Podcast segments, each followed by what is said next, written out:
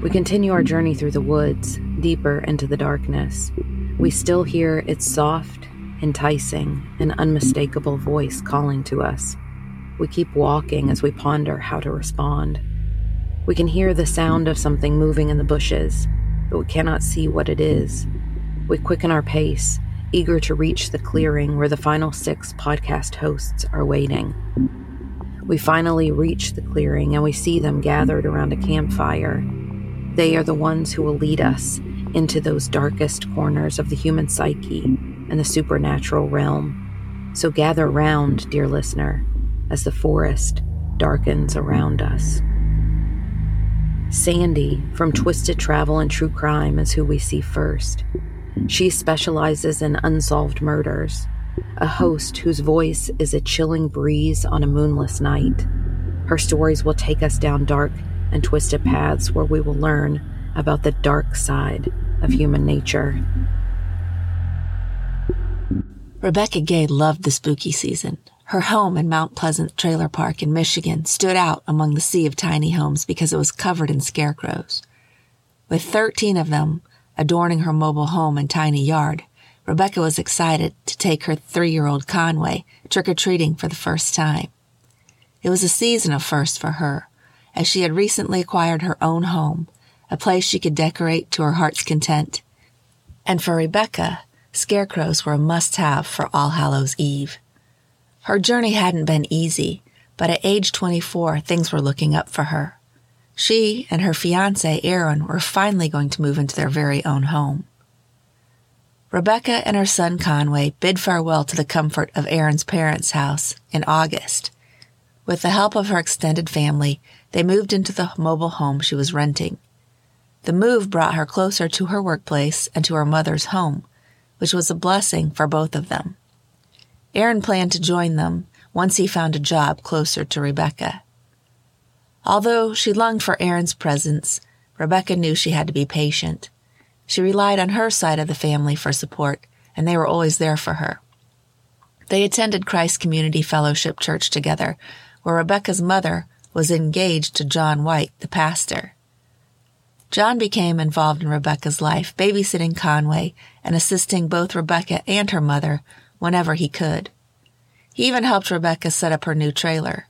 They teased her about her spooky decorations and listened to her excitedly talk about Conway's Halloween costume and their plans for the holiday. Rebecca had arranged to work the earliest shift on Halloween Day. That way she would have plenty of time to pick up Conway and get him ready for trick or treating. However, when Rebecca didn't show up for work that morning, her coworkers grew concerned. She was always punctual, so her absence was unusual. They tried calling her cell phone, but it went straight to voicemail. Worried, they decided to check on her at her house. Her car wasn't in the driveway, but they saw it across the street backed into some brush behind a local bar. The bar was locked, as was Rebecca's home. Growing increasingly worried, her coworkers contacted her landlord, who came to unlock the door. Rebecca was nowhere to be found, but her purse sat on the kitchen table. It was one of her prized possessions, and she wouldn't go anywhere without it. Her cell phone and keys were missing. As they searched the house, they noticed the living room carpet was matted down, except for one small area, and there were small red stains on it. Alarmed, they called the police and informed Rebecca's family and friends, who immediately joined in the search. Thankfully, they discovered that Conway was safe and with his biological father. The police interviewed Rebecca's family and friends, starting with Aaron, who had last spoken to her the night before her disappearance. He mentioned that they had a pleasant conversation, but when he texted her on Halloween morning, she didn't reply. It seemed as though the message hadn't gone through at all. This was unusual, as they hadn't been fighting, and Rebecca typically charged her phone and was responsive. The police believed Aaron's genuine concern and cleared him of suspicion. Next, they turned their attention to Chad, Rebecca's ex and Conway's father. He cooperated with the police, stating that he and Rebecca had been co-parenting well, without any major issues. He grew frustrated with the constant questioning, as he wanted to join the search for the person who had taken Rebecca. The police tended to believe him too, leaving them puzzled. There were no signs of forced entry at Rebecca's home. So the police concluded that Rebecca had likely been abducted by someone she knew and trusted. As they built a timeline for her disappearance, they discovered that Rebecca was supposed to meet Chad at a Meijer department store parking lot to exchange custody of Conway. However, John, her soon to be father in law, had dropped off Conway instead, without Rebecca informing Chad about the change in plans. The investigators turned their eyes towards John, who had been actively involved in the search efforts for Rebecca and had willingly cooperated with the police. They discovered that he was the pastor at the local church and that he had reached out to his congregation that morning, urging them to assist in the search for Rebecca and pray for her safe return.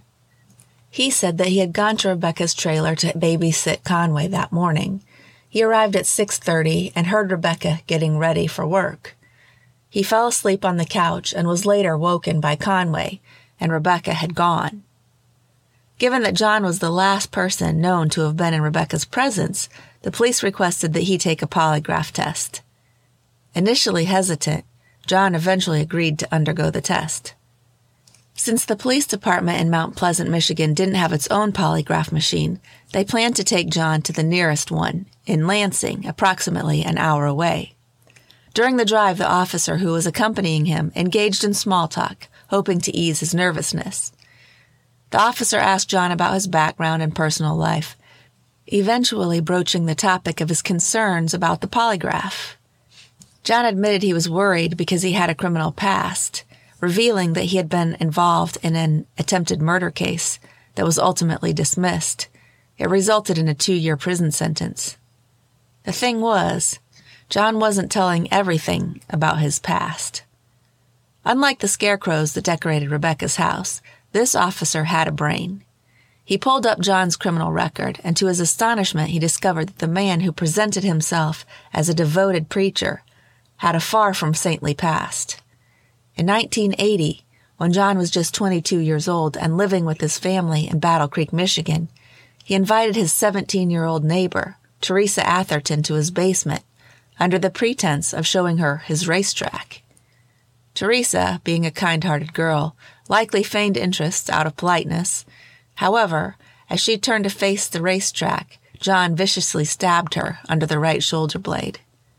With a chilling smile on his face, he continued to stab her a total of 14 times before choking her and callously uttering the words, You're going to go now.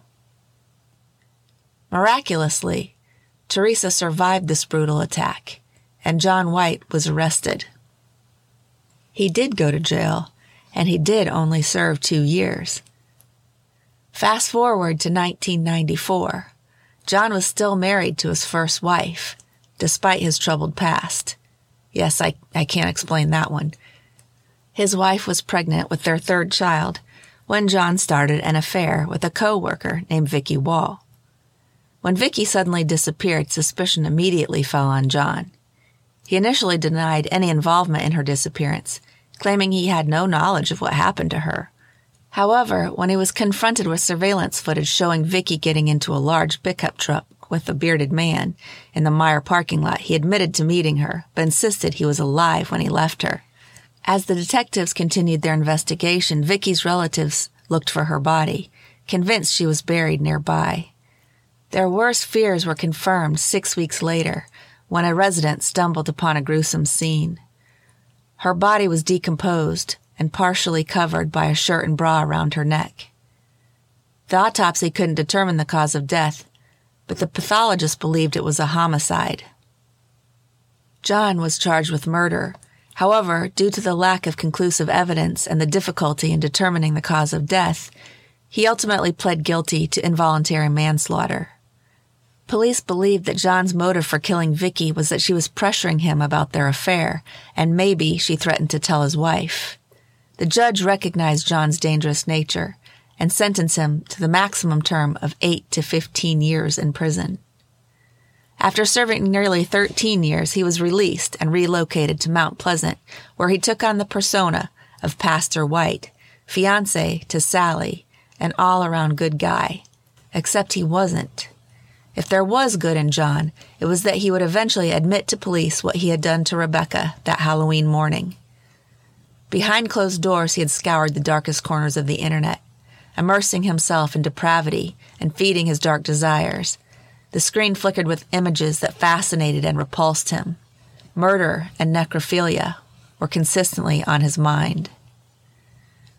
That night, as Rebecca tucked her son into bed and kissed him good night, she had no idea that it would be for the last time. At two in the morning, she was sleeping peacefully when she was startled awake by a chilling sound and a sense of panic. She walked out of her room, her heart pounding in her chest, worried that her son was up, or something worse. In a horrifying instant, John pounced on her, his face contorted with a mixture of madness and sadistic pleasure. He held a rubber mallet in his hand, and with brutal force he struck her repeatedly. Her cries for help were drowned out by the sickening thud of the mallet as it connected with her head. Rebecca, in the midst of the brutal attack, recognized her assailant. She managed to utter the words, I know you, before John tightened a zip tie around her neck, strangling her. Then he had his way with her. John's true nature came to the surface in the early hours of Halloween morning, leaving Sally, Rebecca's mother, in a state of profound shock. Not only had she lost her beloved daughter, but she found out that she had fallen in love with the murderer. In the courtroom, as the judge pronounced the sentence, John gazed around the room with an unsettling detachment, seeming unaffected by the pain he had inflicted on Rebecca and her loved ones. The judge handed down a severe sentence, condemning him to between 56 and 85 years in prison. You are safe from John Douglas White this Halloween, but be aware of all the other ghosts, ghouls, and things that go bump in the night. If you'd like to hear more details about this case, I'd like to invite you to listen to the extended version called The Devil's Disguise The Murder of Rebecca Gay. Thanks for listening to Twisted Travel and True Crime and for all the good things you do to support these podcasts.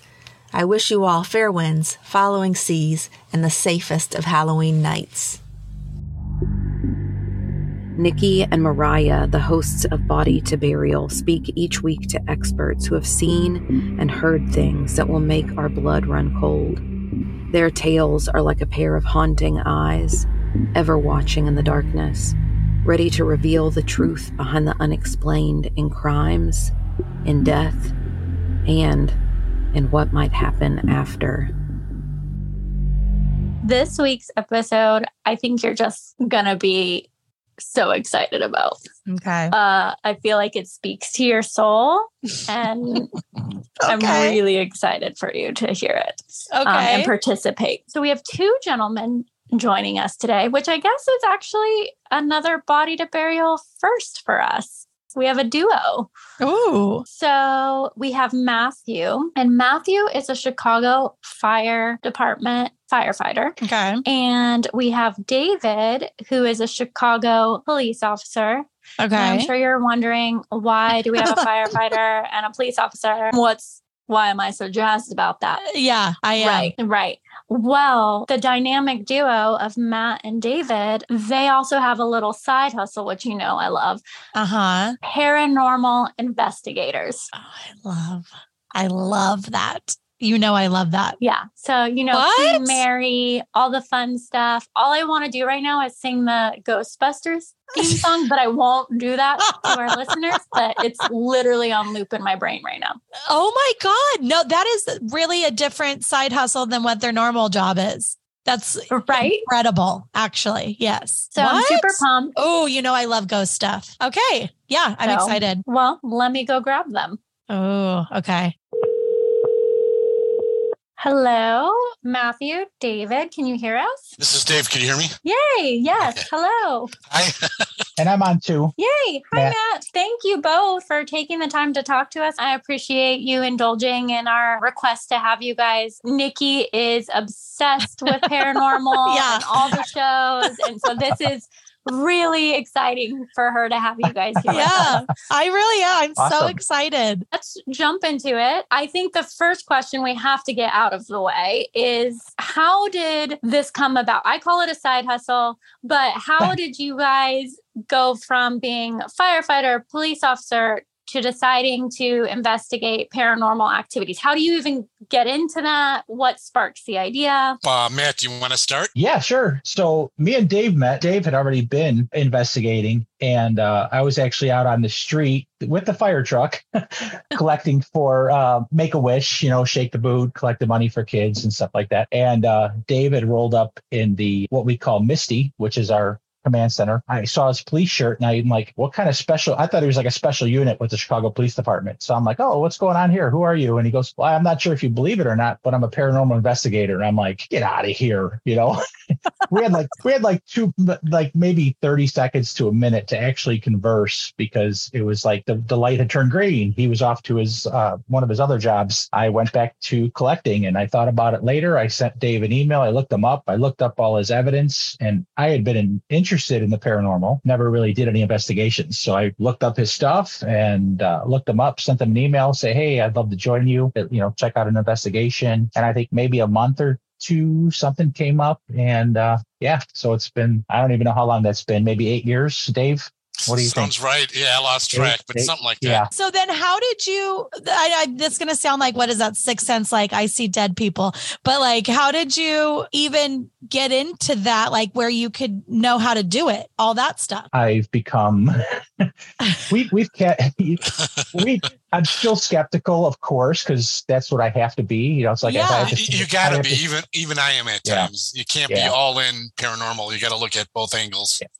So I have to see it to believe it. And then one of the first full body apparition that we captured on camera was like it blew my mind. I like I couldn't believe it because I was like, no. yeah, like I was there. I knew what was going on. I mean, I, we didn't see it physically with our eyes. Uh, actually, I wasn't even in the room when it happened. But David took it take a series of uh, pictures with a full spectrum camera, and later on, through uh, evidence review, he finds this like full body shadow almost No. looked, yeah, it almost looked like a, a Civil War soldier or somebody in a jumpsuit. It was an old, it was a building that used to be used Oh, as a police station. yeah, that's right. Yes. Yeah, Yeah, the, uh, the Englewood uh, Alarm Office. Yeah. That is so Yeah. interesting to me. Yeah. Do people call you and say, "Hey, I think my house is haunted," or you just kind of go to different kind of known? both uh I- we- we, get a lot of a lot of emails I, I, all the time from uh facebook messages to the website emails word of mouth and you know when i first started this i used to try to go to all of them but it, it just can't do it because with matt myself and some of the other members you know sometimes we got to take off work it's costing money you know, using a vacation day or, or we can do it. So we try to pick and choose which ones are important or which ones we would, would really like to go to. And then after doing an investigation, it, it takes days, weeks to go through everything and match everything up. So, so we, we try to pick and choose the ones that need help, you know, the, the good ones.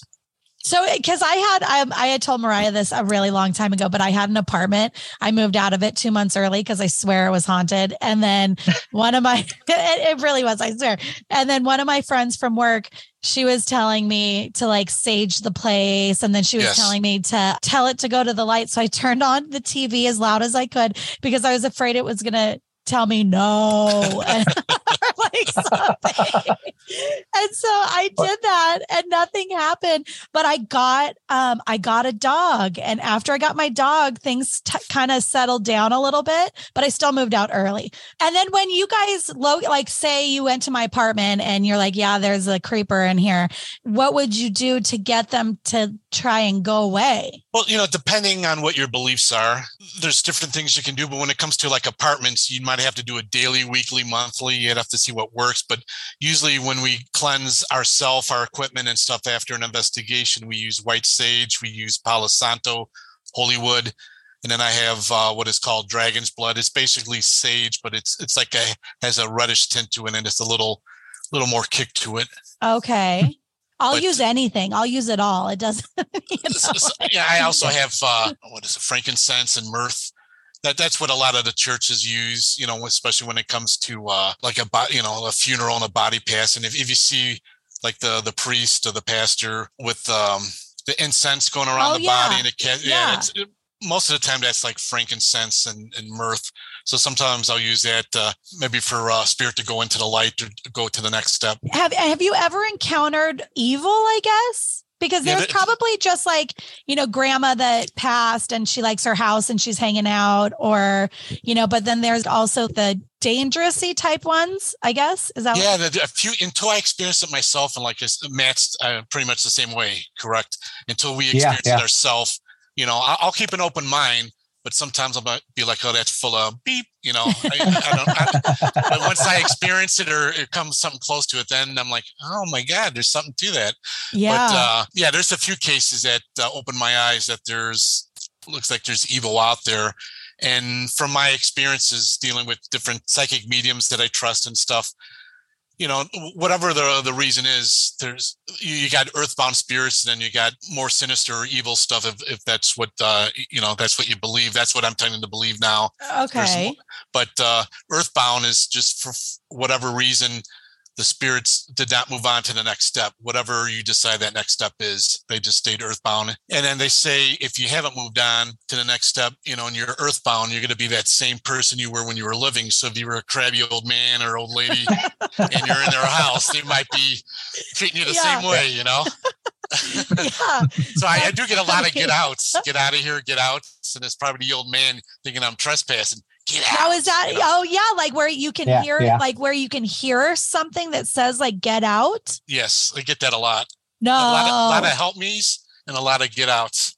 and when you you hear like weeks later when you do your finish the investigation, that's when you're listening to the get outs or can you hear it right then and there? You know that there is times. It's not often, but there's times, especially if you're a little more sensitive. Like sometimes it seems like I'm able to tune in a little more than some of the other people, where I could hear it with my own my own ears. But uh, th- there's times you could hear stuff with your own own ears, disembodied voices that comes through strong, where you don't need the frequencies of the voice recorders or you know the mics picking it up. Sometimes we're able to hear it, but there's something out there. You know, I, I think it's spirits, but if not, maybe it's another dimension of some type, or we're tapping into something. But there, there's definitely, and I I, I say you would agree, uh, Matt.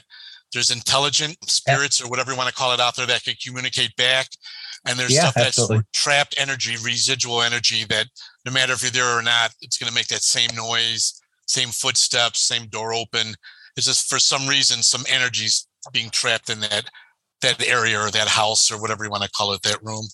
And you think that's they've already gone, let's just say to the light or like beyond, and but their energy, a little bit of Something's- their energy's there. It could be something. I'll give you an example of on a case that we handled. I don't think you were at that one, Matt, but uh, there was a house in Wisconsin where this lady was complaining about a male spirit that would lean against the fireplace. From the fireplace, it would go down the hallway to her room, stand over her, and then back to the fireplace. That's the route it would take. It had nothing And to do with the house. physically could see him. Like it's Yes. a physical thing. yes. Okay. So she had the same spirit at the uh, the house she lived in before.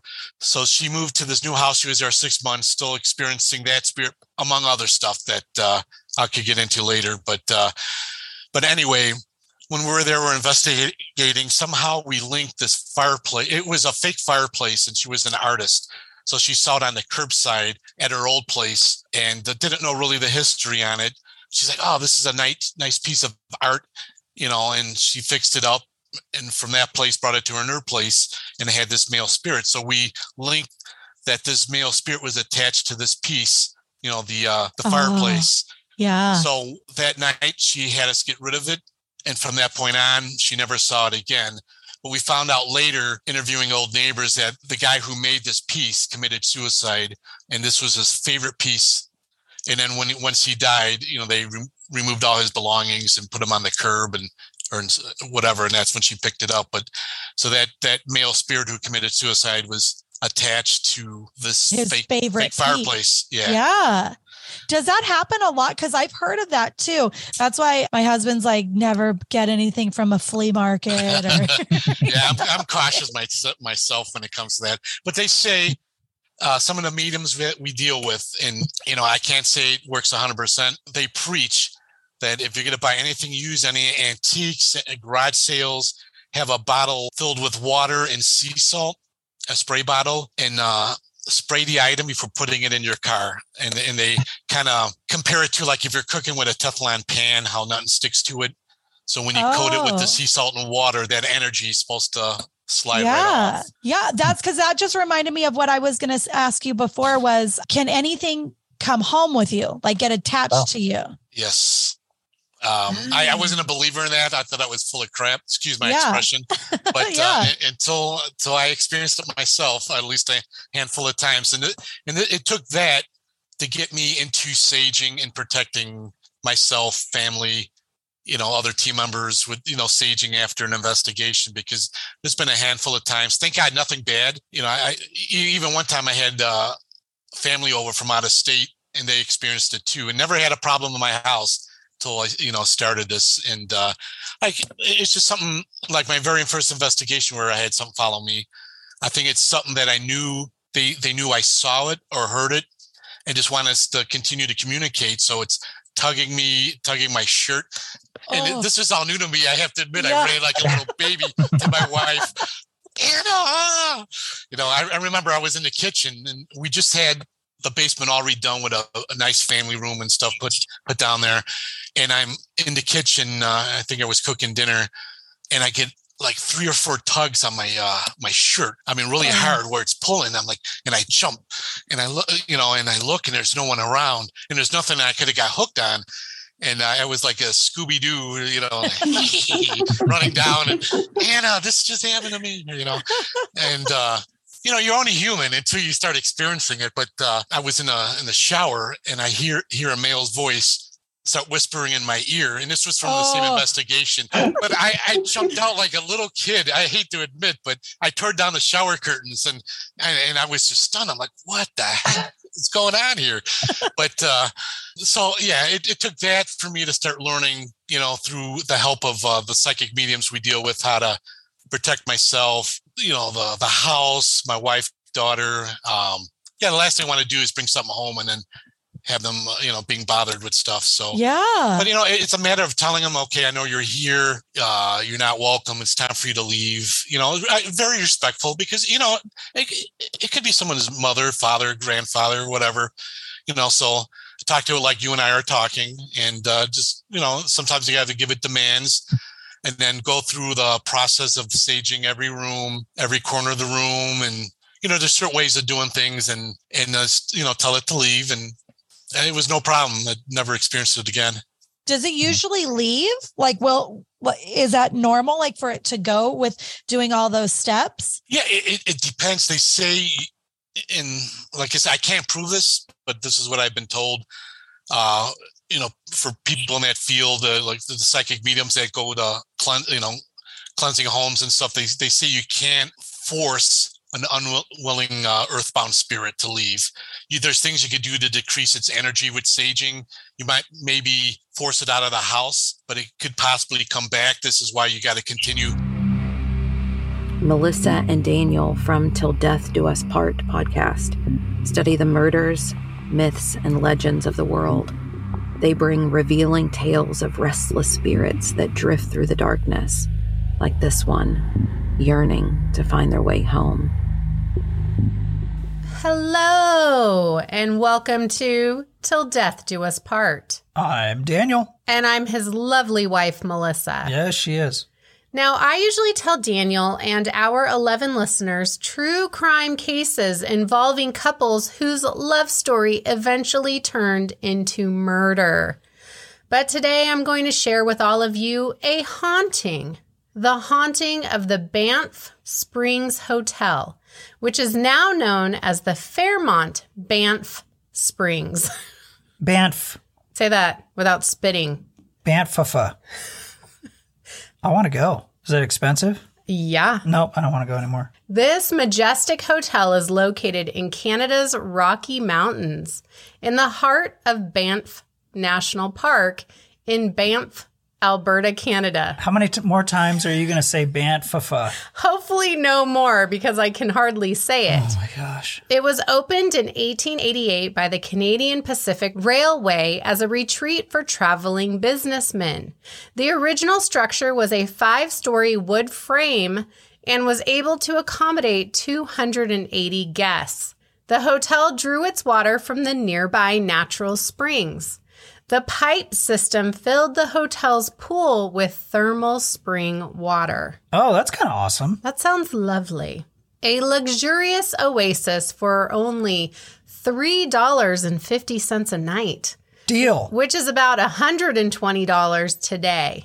Is it $120 a day to stay there? It is not. I just looked it up. It's about five to six hundred dollars a night. What? But it is Halloween. It is October. Yeah. But in 1926, there was a devastating fire that burned the wooden structure to the ground.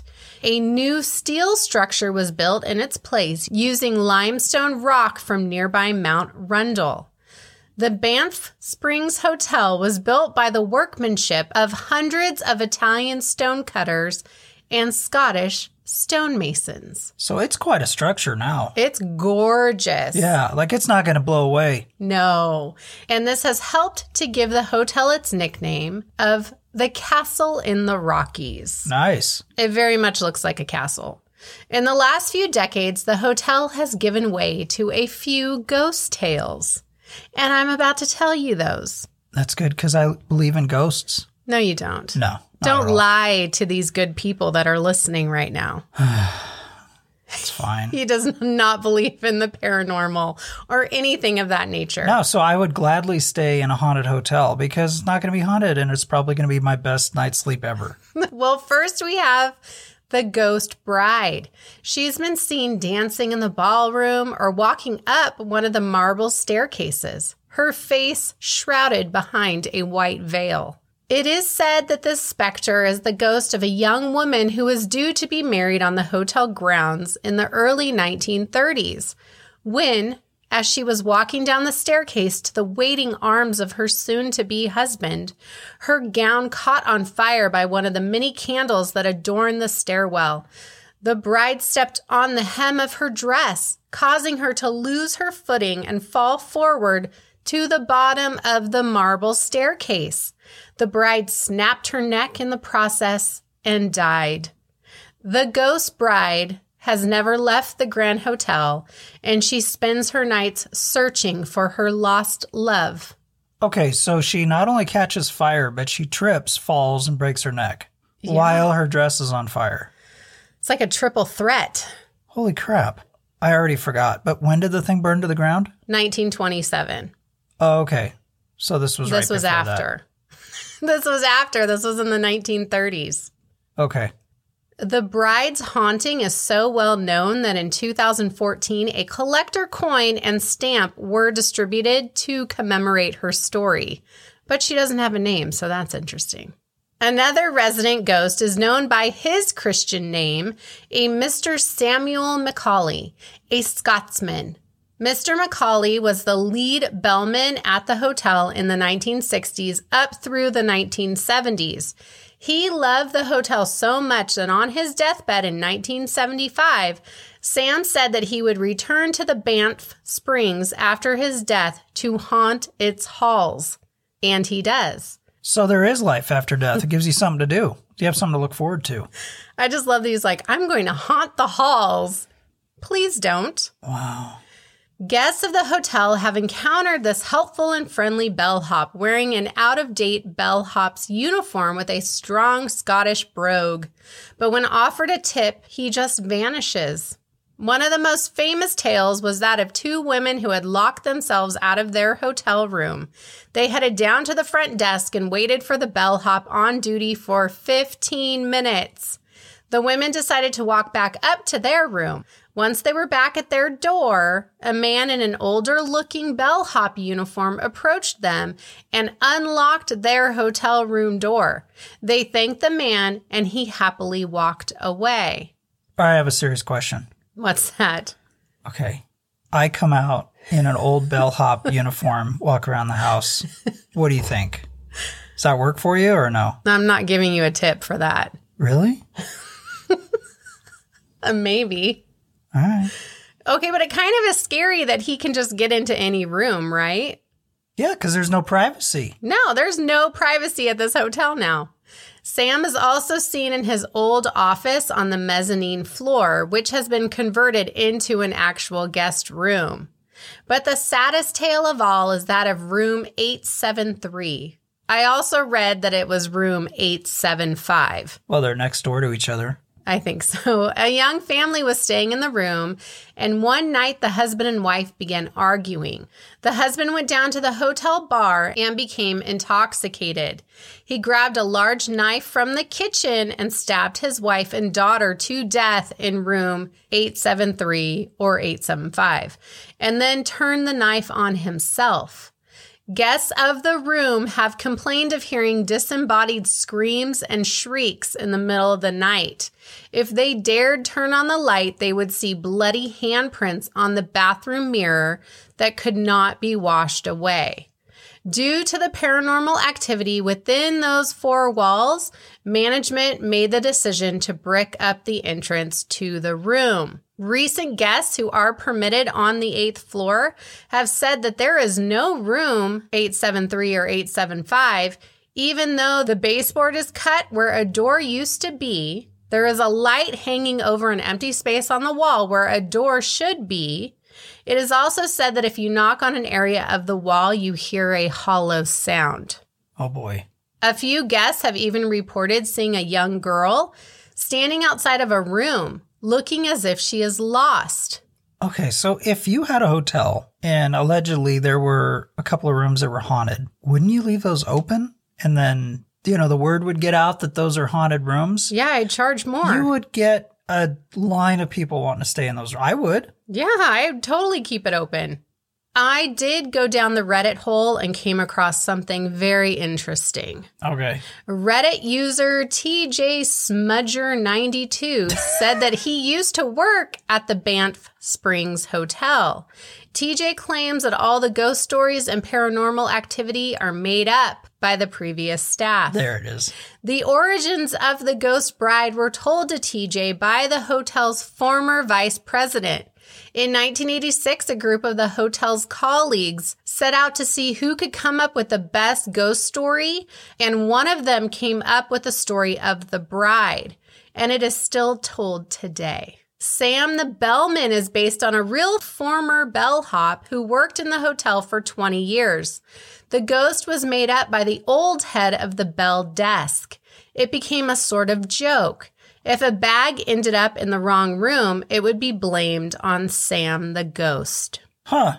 The haunted room 873 or 875 cannot be found on the eighth floor any longer because the room next to it was expanded, I was totally going to say that. Like, encompassing the room. yeah, why don't they just expand the room next door into a bigger room? And then if they wanted to, someone wanted a bigger room, then they'd have it available. Because I had read that on the eighth floor, the rooms are tiny. Yeah. So they wanted to have bigger Right. rooms, so they were expanding these rooms. Right. If you happen to stay in the expanded room, you will be awakened all night by people knocking on the wall where the door used to be. Oh, now that I could believe That's annoying. because I 100% would do that. You would knock on the wall? yeah, you Hello? would. So is the Banff Springs Hotel haunted or not? Yes. No one knows for sure, but it sounds fun. All right. Well, we hope you enjoyed a little snippet of us. Check out our podcast at Till Death Do Us Part. And Be careful. for marriage is a life sentence. And divorce is always the better option. It is. Bye. Bye bye. We turn our attention next to two of the three hosts from Unethical Podcast. Celeste and Christy specialize in the study of fear and the human psyche, but in ways that will have you laughing maniacally as you do so. Their stories tell of the evil entities lurking in the inky shadows. Our mouths curve up at the humor until we realize that the darkness they speak of still surrounds us. I'm Sarah Dingus, and I'm from Unethical Podcast, and Celeste is here with me today. Hi, I'm also from Unethical Podcast. And today I have a spooky little story coming from Tennessee. In 1804, John and Lucy Bell started a farm near the Red River in Robertson County, Tennessee, which is right outside of Nashville. They had nine children at the time. It's a lot. Right. Years after they had moved to this property, in 1817, they began experiencing some strange things. And it all happened after John Bell shot at a dog like creature and it disappeared after he fired the shot. But then the children began seeing more strange creatures and hearing unexplained noises in the house, such as knocking on doors and windows, wings flapping on the ceiling, sounds of choking and strangling, heavy objects moving around, chains hitting and dragging on the floor. Had these people ever seen a dog before? Because the wings and the chains, none of that sounds like a dog to me. No, I like the best description we have is dog like. So, like, maybe it was some demonic looking thing, but like it could have been a coyote. Who the f- knows? Okay. All right. Bat Yodi. the wild chained Bat Yodi. They're native to Nashville, Tennessee. they escaped the caves. All right. Continue. Uh, sometimes these sounds were deafening to family members that they were so loud. And originally, they just referred to this as the spirit. And eventually, it became known as the Bell Witch. And the Bell Witch would even speak to the family in a disembodied voice.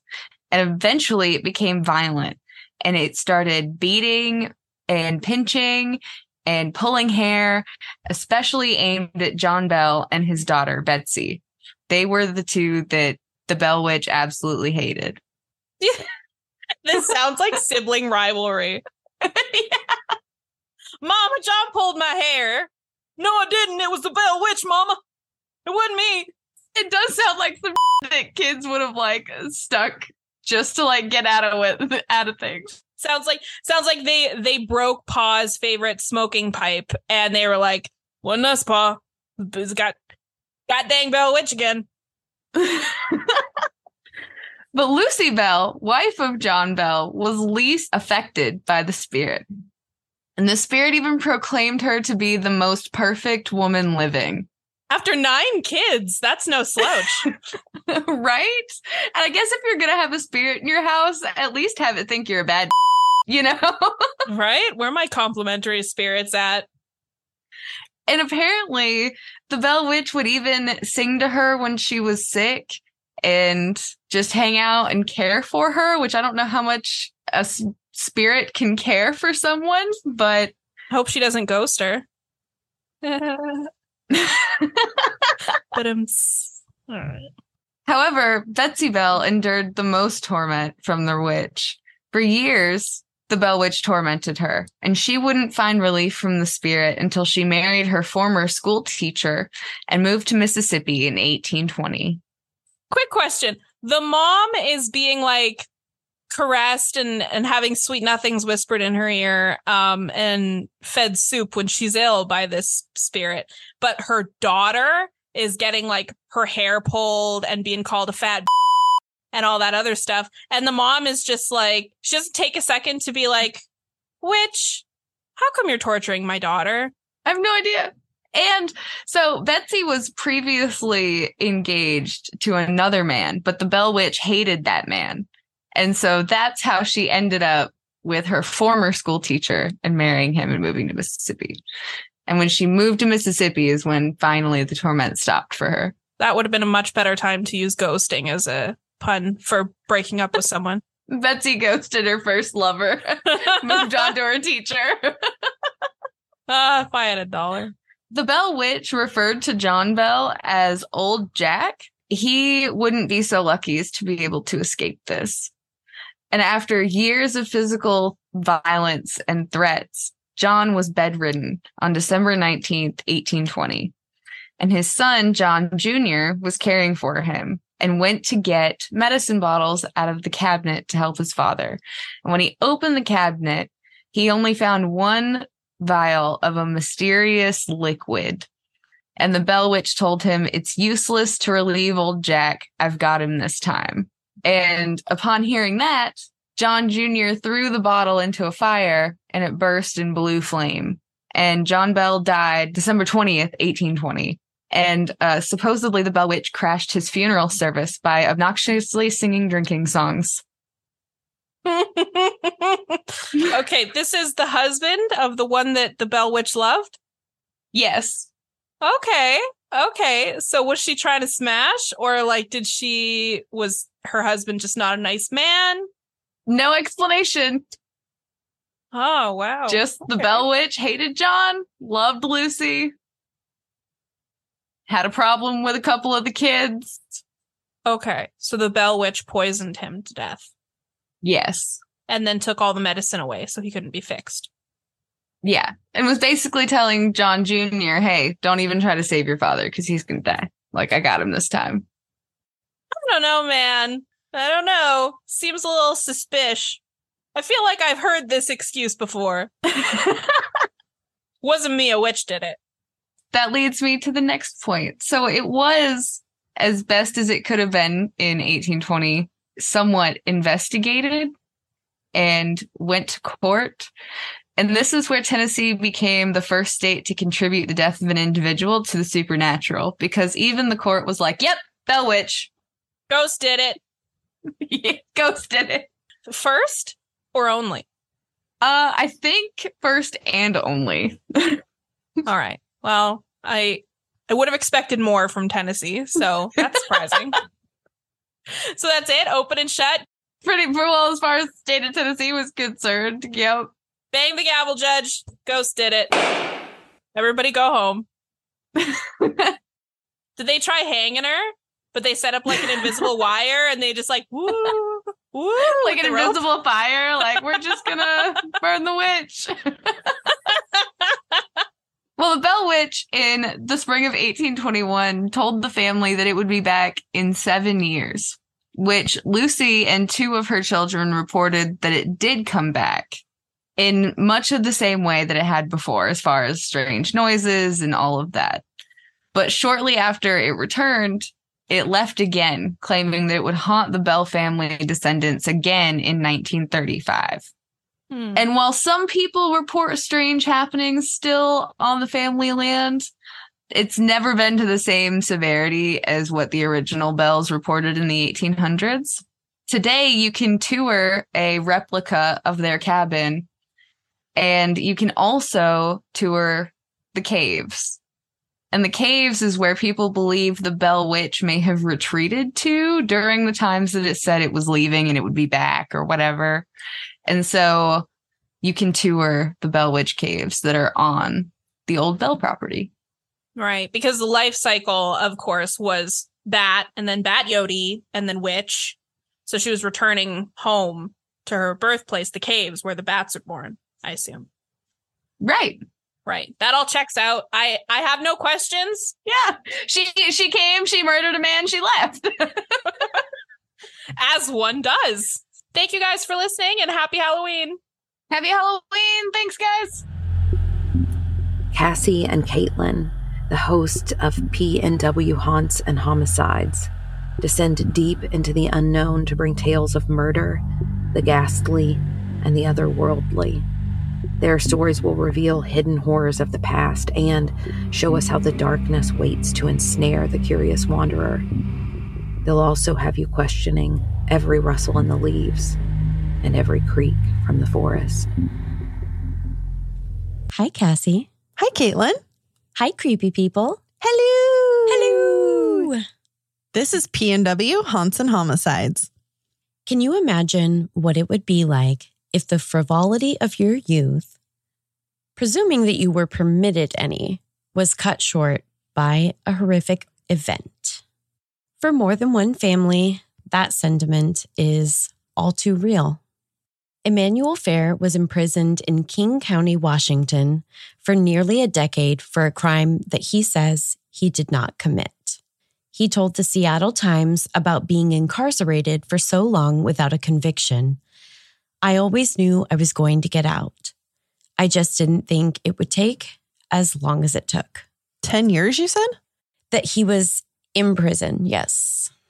At the Valley View Apartments near Lake Sammamish, hashtag never Bundy. Ew. Mm-hmm. If you know, you know. Ick yick and all that.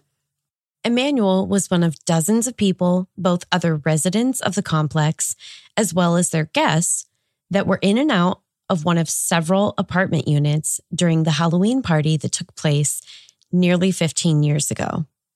Okay, can I just say that that sounds like a lot of fun? Yeah. Like a whole apartment building party. Yeah.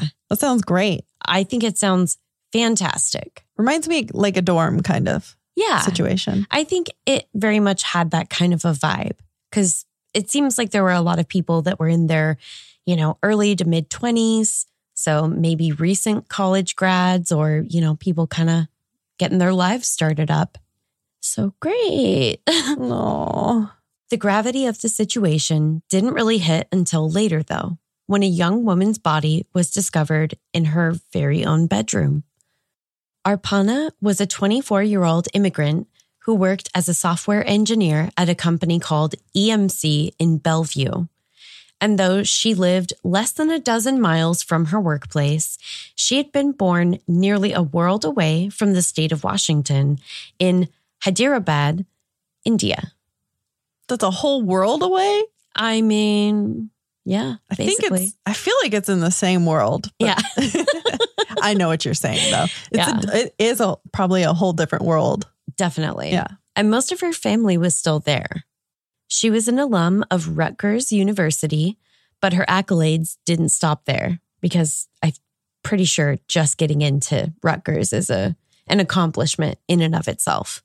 She had won an international software award and was a rising star in her Bellevue workplace. Hell yeah. Hell yeah. She was an active and friendly, outgoing young woman, but she also had an eye for promising volunteer opportunities, such as those that she took on both at an animal shelter as well as with a local fire department. Aw, well, isn't she the sweetest? I know. She'd lived in the area for less than a year and signed up to volunteer her time to both in the Redmond area. Oh, I know that area. Yeah. Nearly two years later, in October 2010, Emmanuel was placed in a Seattle holding cell for the 2008 sexual assault and murder of Arpana Jinaga. At the time, they were continuing to gather evidence against him. For reference, DNA found at the scene of the crime would be linked to three men in total, but only one would ultimately be charged in connection with her death.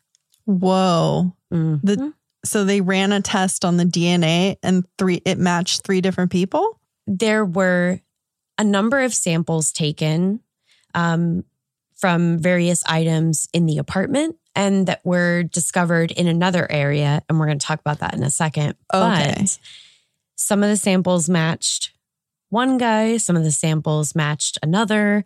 Um, there may have been some commingling of samples. but Whoa. yeah. We don't like commingling of samples. Don't love that. It's not a good time. No. The evidence used against him was collected from a dumpster on the complex property. According to prosecutors, Emmanuel's DNA was discovered on multiple items that they believed the killer touched, including tape in the apartment, mixed with Arpana's bloodstains on a red robe found in a dumpster, No. also on a swab taken from Arpana's neck. Oh, okay. Yeah. So we've got some different places where it's being found, but we're going to come back.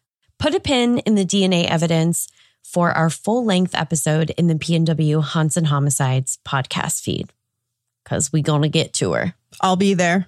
Okay. When Arpana's body was found in her apartment back in 2008, a few specific sensory details stood out to those working the case. The smell of bleach, for one, but also how her bedroom seemed to be completely saturated with an oily substance, which was later determined to be motor oil. Oh, ew. Yeah. Okay, I imagine that's very smelly bleach and motor oil. hmm And what the f- is going on with motor oil? I-, had a lot of questions. Maybe, ooh, did they think it was flammable and they wanted to like well, torch the place? I thought. Which would also later explain the burn marks on her bedroom carpet, as well as the satin sheets pulled from the garbage dumpster. Absolutely horrifying. they were burned, like Yes. not chemical burns, like fire burns. Uh, That's my understanding. Ooh. Yeah, because they say burn marks. The way that it's phrased in in Yeah. the source material, yeah, it does sound like fire burns, not like a like ooh, ouch, that's gonna blister. Yeah. in a weird chemical way. But I guess they probably wouldn't say chemical burn if it wasn't on a person. I would assume. Neighboring tenants would also say that they heard what they described as muffled moaning, didn't indicate that they had any reason to be particularly concerned about the noise, at least on that night. It does sound like a party house, so Mhm. I'm sure noise is common. Yeah, I mean, it's a Halloween party. Right. I feel like enough said. You know what I Mhm. mean? Except maybe not. However, it wouldn't take long for serious concern to develop. By November 2nd, Arpana's family had not spoken to her for a couple of days. This was extremely unusual, as they typically spoke to her every day, daily, prompting her father to ask a family friend that lived in the area to check in on her. Whether they expected anything was truly wrong or just wanted to check on her in an abundance of caution, the scene that the family friend, along with one of Arpana's neighbors, walked into was the absolute worst case scenario imaginable. Oh. Unimaginable, but And you said her family isn't local, right? right. Oh gosh. They found Arpana at the foot of her bed. Her autopsy would later show that she died of asphyxia by ligature strangulation. No. Ligature strangulation occurs when an external object is placed around the neck and provides compression. Oh God. The compression is usually applied to the neck by using the decedent's own body weight in what would generally be described as either a partial or complete hanging. Oh my God. That sounds violent. Yes. Her manner of death was obviously brutal, but within the report, it was also noted that she had sustained multiple blunt force injuries.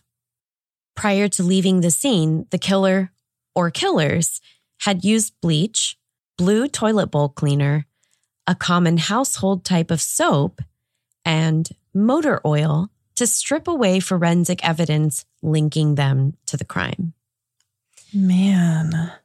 traces of the various cleansers were found on Arpana's body, the carpet, her comforter, the bathtub, as well as the bathroom counter and her mattress from which the comforter had been removed. Now, it's important to note that depending on who you ask, Arpana's killer was already imprisoned but has since been released. Others believe that one of the other persons of interest is the likely killer, or even that a combination of multiple killers is most likely. Some have even speculated about other high profile violent maniacs, such as Israel Keys. And he's not the only one. Ooh. Usually, that's a theory that could be easily dismissed, especially if we're not sure that it's coming from an entirely reliable source. However, in this case, it does seem that Israel Keys was, in fact, in the Seattle area between October 31st and November 2nd. Oh, that's that makes me really uncomfortable. Mm, as it should. So while it may be far fetched, it's possible that you may not want to rule that one out entirely. Okay. Emmanuel Fair's trial would begin in February of 2017, more than six years after he had originally been charged, and more than eight years after Arpana was murdered. For the rest of the story and this episode's tarot reading, you'll have to join us on our regular feed. Well, I'm not really that interested in hearing the rest of the details, but I'm really interested in the tarot. Yeah, That's what I'm here for. I know. I know. to everyone listening, Have, a, creepy Halloween. Finally, we turn to Jamie and John from True Crime Cast. As we huddle close to the fire, they share tales of both visible and invisible terrors, of voices that invade your very soul, that lead us into the heart of terror. Listen closely, and your heart will race with each whispered word. Hey, True Crime Cast fans, Jamie and John here, super excited to be a part of this Halloween collaboration. When Darkness Falls, we were excited to be contacted by Allison from Coffee and Cases, and we've got our own spooky little tale to tell here today. So get us rolling, John. We are going to be talking about Teresita Basa, who was born in 1929 in the Philippines and was the only child to her parents who were well off and very wealthy. She went to college there and then moved to the United States in 1960 to earn her master's degree in music. However, she would become a respiratory therapist at Edgewater Hospital located just outside of Chicago. Fun fact this was the same hospital that was the birthplace of both John Wayne Gacy and Hillary Clinton. What a club. Teresita was a kind, hardworking lady and lived a simple life in which she kept to herself. She wasn't the type of person to make enemies or make anybody angry. On February 21st, Teresita worked a normal day, and then at 7 that evening, she got a phone call from a friend who was a doctor at Edgewater Hospital. They spoke about concert tickets and trying to sell some. They were on the phone until about 7:20 and she said a friend arrived and she had to go. She got another call at 7:30. This was from Ruth Moab who also worked at the hospital and they talked for about 20 minutes and Teresita stated that she had to run because somebody was there to fix her television. At 8:40 p.m., neighbors in their apartments smelled smoke in their units and they opened the doors and saw smoke coming from Teresita's apartment. When firefighters got there, they found the source of the flames was a mattress that had caught on fire. When they had put out the fire, they found Teresita's body under the mattress, laying down with her hands over her head. She was in just a horrible situation, and it very much seemed as if foul play was involved. Because Teresita lived alone, police weren't able to find out if anything was missing from the home. Was this a burglary? Was this personal? Was this a sexual assault? Later on, we would find out that there was no sexual assault. But so many questions. Police did find a note that said, get tickets for AS, AS being initials. Police didn't know who had come to repair the TV because Teresita hadn't told anybody a name or a company of anybody that was supposed to be coming to the house. So all police know is we have this note we have these phone calls and we have somebody fixing her TV, and that's all they got. This case would basically go nowhere for months. However, in August of 1977, six months after the murder, police would receive a fairly strange tip. Another department around Chicago, Evanston, called the CPD to ask if they had looked into a man named Alan Showery, who also worked at Edgewater Hospital. The police department had not looked into this man, and of course, they wanted to know why they were even asking. And Evansville Police Department gave them the name of Dr. Jose Shao as someone that they could call and speak with. And that's when the story gets really spooky. Yeah, Dr. Shao's wife, whose name was Remy, also worked at the Edgewater Hospital. Dr. Shao worked elsewhere. So detectives went to their home to learn why they would even ask about Alan Showery and what connection they had to Teresita. They seemed shy or kind of ashamed almost at first, didn't really want to talk. But during the home visit, Dr. Shao asked one of the detectives if he believed in the occult and demonic forces. That's got to be a question as a police officer. You're there to get a report and get some facts. That's got to put you on your heels, I would think. Right. Dr. Shao said that he's a physician, but he had seen some things in his life that science just would not explain.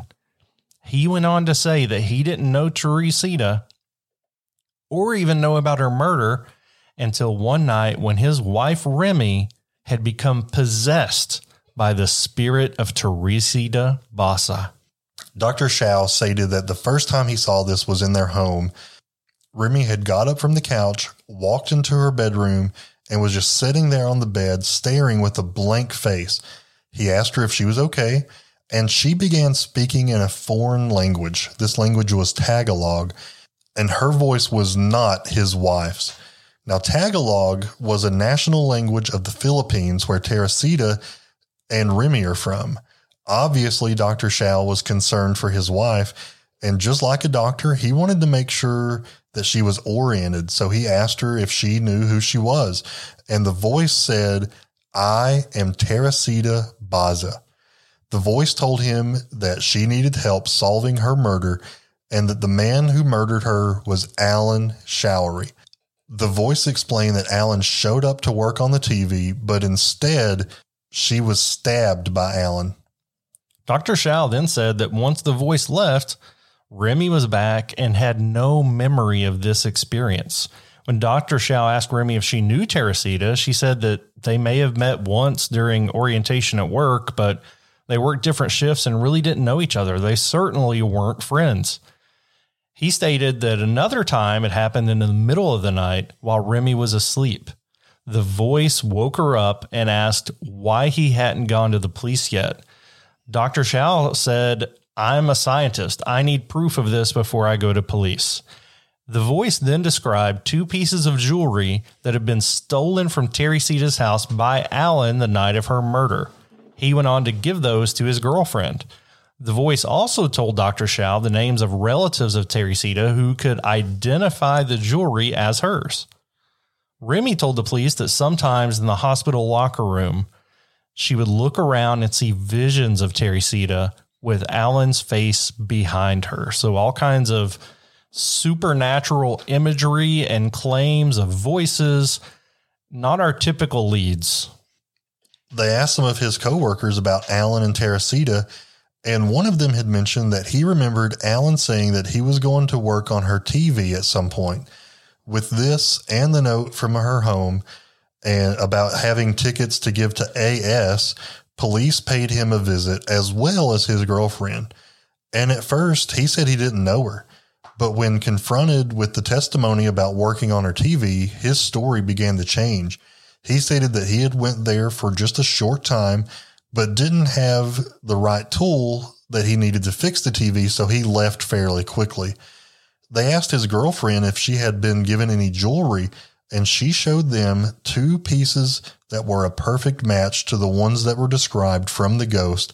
And she stated that he had given them to her in January as a late Christmas gift. Police showed these pieces of jewelry to Teresita's family, and they confirmed that they were indeed Teresita's. You mentioned you got chills when you quoted uh, the quote unquote ghost earlier. I just got chills that the jewelry claim was right. How on earth could Remy have known about this other than this being possessed as she claimed to be? Eventually, Alan would confess when he was confronted with all this evidence. He said he got there that night and he killed her looking for money.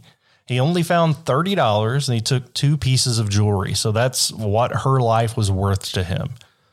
He was charged with murder, and this trial in the public was nicknamed The Voice from the Grave. Four weeks later, there was a hung jury because of the ghost witness. A lot of the jurors, while they thought he probably did this, were so hung up on the unlikelihood of Remy knowing this from a ghost that they couldn't commit to a guilty verdict. But before there could be another trial, Allen pled guilty for a shorter sentence of 14 years for murder. And after everything was said and done, he only ended up serving four years before he was released. That's the most insane part of this story. And I know that I just said a ghost told somebody who murdered her, but the fact that he only got four years for this is mind blowing to me. It is. And yeah, uh, I mean, who's to say how she had this information? I can't think of a logical scenario where she knew this unless somebody around the hospital was talking about it. I guess that's possible.